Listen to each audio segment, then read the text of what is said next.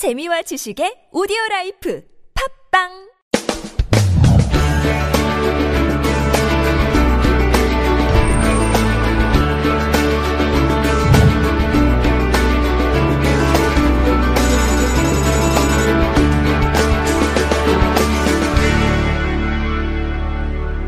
칠십한 번째 한기 노트입니다.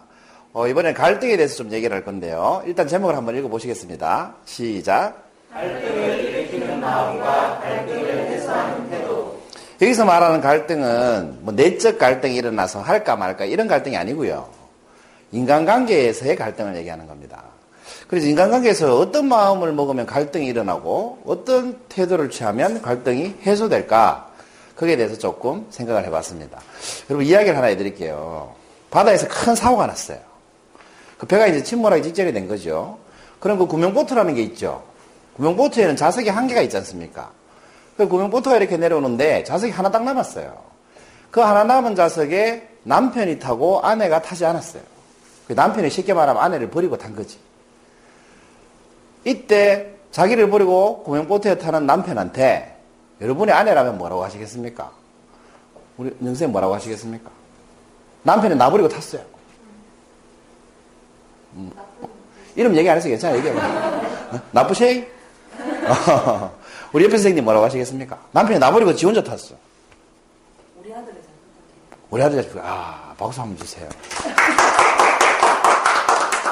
들으신 적 있습니까? 이 얘기 들으신 적 있습니까? 어, 근데 이, 이 여인은 우리 아들을 부탁해라고 하지 않고 우리 아이를 부탁해라고 했답니다. 그리고 그 아이는 딸이었다고 합니다.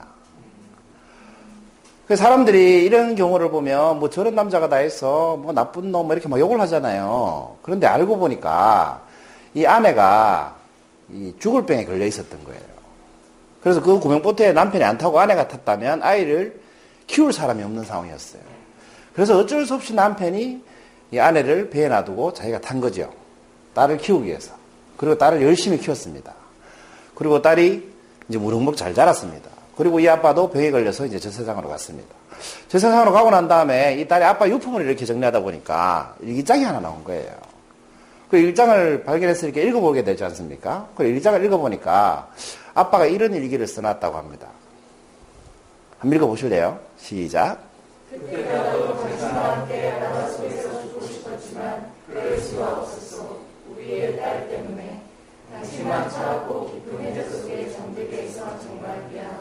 네, 이렇게 일기를 써놨다고 합니다.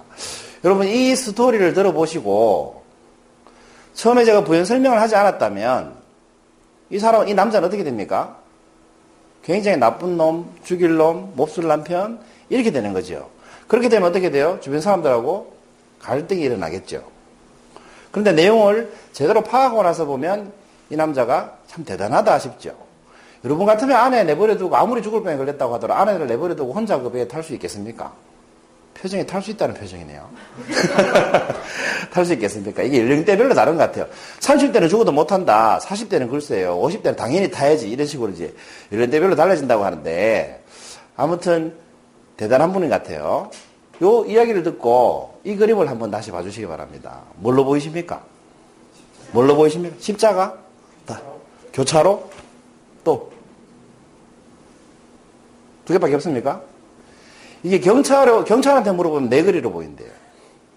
근데 교회 다니는 사람한테 물어보면 십자가로 보인대요. 근데 약사한테 물어보면 녹십자로 보인대요. 그러니까 같은 문인데 자기가 종사하는 업종이 뭐냐에 따라서 다 다르게 보인다는 거죠. 그럼 이걸 십자라고 말하는 사람은 녹십자라고 말하는 사람은 뭐 틀렸다라고 하면 되겠습니까? 그렇지 않다는 거죠. 십자가도 맞고 녹십자도 맞고 네거리도 맞다는 거죠. 자, 이 정도면 힌트를 충분히 드린 것 같아요. 오늘의 문제가 뭐였어요? 그렇습니다. 갈등을 일으키는 마음과 갈등을 해소하는 태도가 뭐냐? 자, 일단 갈등을 일으키는 마음이 뭘까요? 어떤 마음을 가지고 있으면 갈등이 일어날까요? 이런 마음을 가지고 있으면 무조건 인간관계에 갈등이 일어납니다. 아니에요. 오해는 마음이 아니죠. 비슷합니다. 응? 나는 틀리다. 비슷합니다. 그 마음으로 표현하면 어떤 마음이에요? 우리가 뭐 하다 이렇게 얘기하죠. 이기적인하고 달라요. 그런 걸 이제 교만하다라고 합니다. 교만하다는 나 잘났어. 내가 최고야. 다른 사람은 다 틀렸어. 못났어. 이런 마음이 교만한 마음입니다. 예를 들면 이런 거죠. 모기가 황소 뿔에 앉아가지고 내가 아니면 누가 황소 뿌리에 감이 안겠어. 이런 거하고 똑같다는 거죠. 황소는 어떻습니까? 모기가 자기 뿔에 앉았는지 안 앉은지조차 모릅니다. 너무 가벼우니까. 그런데 모기는 너무 교만하기 때문에 걱정을 하죠. 황소가 내가 무거워서 지치지 않을까? 힘들지 않을까? 이제 이런 걱정을 한다는 겁니다. 이게 이솝 이야기에 나오는 이야기입니다, 실제로. 그런 게 교만함이에요. 그럼 갈등을 해소하는 태도는 어떤 걸까요? 태도. 인정 비슷합니다. 어떤 태도를 가지고 있으면 갈등이 해소될까요? 설령 이런, 이런 태도를 가지고 있으면요. 내가 교만한 사람을 만나도 갈등이 일어나지 않습니다. 내가 이런 태도를 가지고 있으면. 어떤 태도일까요? 이해하는 태도입니다. 아, 저 사람은 교만할 만하네. 아, 저 사람은 교만하게 자랐네. 교만한 환경에 있네. 어, 교만해 보이지만 뭐 자부심이 강해서 좋아 보이네. 이렇게 이해를 해주면 어떻게 돼요? 갈등이 일어나지 않습니다. 일어났던 갈등도 어떻습니까? 해소가 된다는 거죠. 여러분 보시는 사진이 이게 정면을 보고 있습니까? 측면을 보고 있습니까?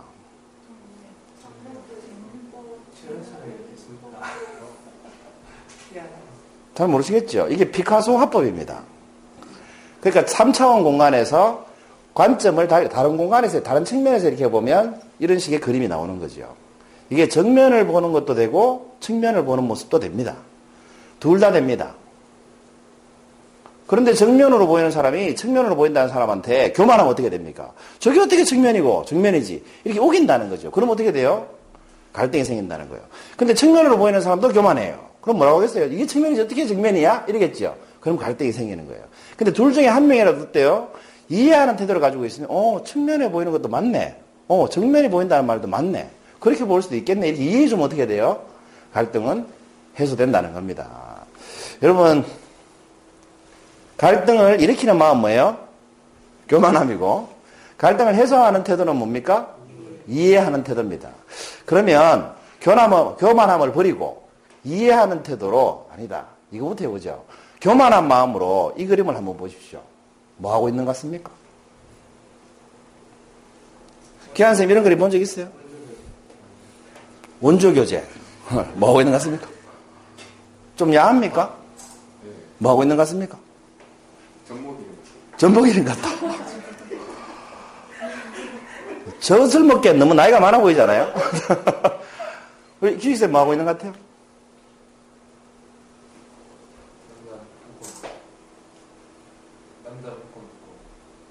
남자를 묶어놓고. 이런 경우에 보통 남자라고 하지 않고 노인이라고 하죠. 아무튼 교만한 마음으로 보면 별로 좋아 보이지 않습니다. 이 그림이. 근데 이 그림이 푸에르토리코라는 나라가 있어요. 조그만 나라가 있는데 거기에 국립미술관에 정문에 들어가면 벽에 바로 걸려있는 그림이에요. 그래서 이 그림의 내용을 모르는 사람들이 이 미술관에 들어오면 다 욕을 한다는 거죠. 어떻게 국립미술관에서 이런 저질 그림을 걸어 놓을 수가 있느냐. 이런 식으로 이제 불평을 한다는 겁니다. 이 그림의 내력을 모르는 사람들은. 이 교만한 표현인 거죠, 사실은. 왜냐하면 이 그림의 취지나 의도나 내용을 모르면서 내 감정 느끼는 그대로 내뱉고 있기 때문에 이게 교만한 태도입니다. 그림에 대한 실력도 없다는 거죠. 만약에 유명한 화가나 예술가가 이 그림을 봤다면 감탄을 했을 텐데. 왜 그러냐? 이 그림은 푸에르토리코 국민들이 가장 잘 그렸다고 생각하는 명화입니다. 최고의 그림이라고 인정해주는 그림이 바로 이 노인과 여인이라는 그림입니다. 왜냐하면 이 노인의 모습을 보면 뒤에 쇠고랑을 차고 있죠. 발목에도 쇠고랑을 차고 있죠. 그리고 창문 오른쪽을 보시면 병사들이 이렇게 엿보는 게 보이십니까? 이게 푸에르토리코의 독립투사였습니다. 이 노인이. 근데 정부에 의해서 이렇게 갇혀버린 거죠. 독립투사였으니까. 그리고 어, 이런 벌을 내립니다. 아, 어떤 음식과 물도 주지 마라. 그 쉽게 말하면 이제 굶어 죽게 하는 벌을 내려버린 거죠. 그래서 이 딸이 아버지를 살리려고 애 놓은 지 얼마 안 되는 딸이 젖이 많잖아요. 그래서 아버지를 살리려고 감옥에 와가지고 이 병사들 눈치를 보면서 몰래 젖을 먹이고 있는 그림이 바로 이 그림입니다. 그럼 알고 보니까 그림이 어떻습니까? 숭고해 보이지 않습니까? 이, 여러분의 딸이라면 이렇게 할 수 있겠습니까? 이 숭고한 사랑과 독립투사의 모습을 동시에 담은 그림이 바로 이 그림인 겁니다. 그 대단한 그림인 거죠. 이 딸이 견도지를 지금 옆을 보고 있죠. 이게 이제 면회 시간이 짧아가지고 눈치 보면서 얼른 먹으라고 이렇게 하는 모습을 형성한 겁니다. 그 교만한 마음을 가지고 이 그림을 보면 참 저질의 그림이 되고요. 제대로 이해를 하고 이 그림을 보면 지금, 지금 제가 설명하니까 여러분 이 그림에 대한 이해를 다 하셨죠? 이해를 하고 이 그림을 보면 어떻습니까? 이 그림은 위대한 그림이 되는 겁니다. 그러니까 여러분 인간관계에서 교만한 마음을 가지고 상대방을 보면 늘 갈등이 생기고 나는 좀 저질스럽게 됩니다. 나는 몰라도 주변 사람은 다 압니다. 내가 아무리 잘난 척해도 모기가 아무리 잘난 척해도 황소는 압니다. 모기가 별게 아니라는 것을. 그렇죠. 모기 자신만 모르고 사는 거죠. 내가 요거도 먹는지 나만 모릅니다. 살다 보면. 왜, 왜 그렇습니까? 사람들은 내한테 빼고 다 욕하거든요. 내 욕을. 나한테만 안, 안 하거든요. 그래서 나만 모르고 산다는 거죠. 그래서 여러분 인간관계 갈등 없이 좀 살고 싶으시면 일단 교만함을 좀 내려놔야 될 것 같아요. 두 번째는 어떤 말을 듣더라도 설령 교만한 사람을 만나더라도 어떤 태도? 이해해주는 태도를 가지면 갈등 없이 살 수 있을 것 같습니다. 71번째 향연어 되었습니다. 감사합니다.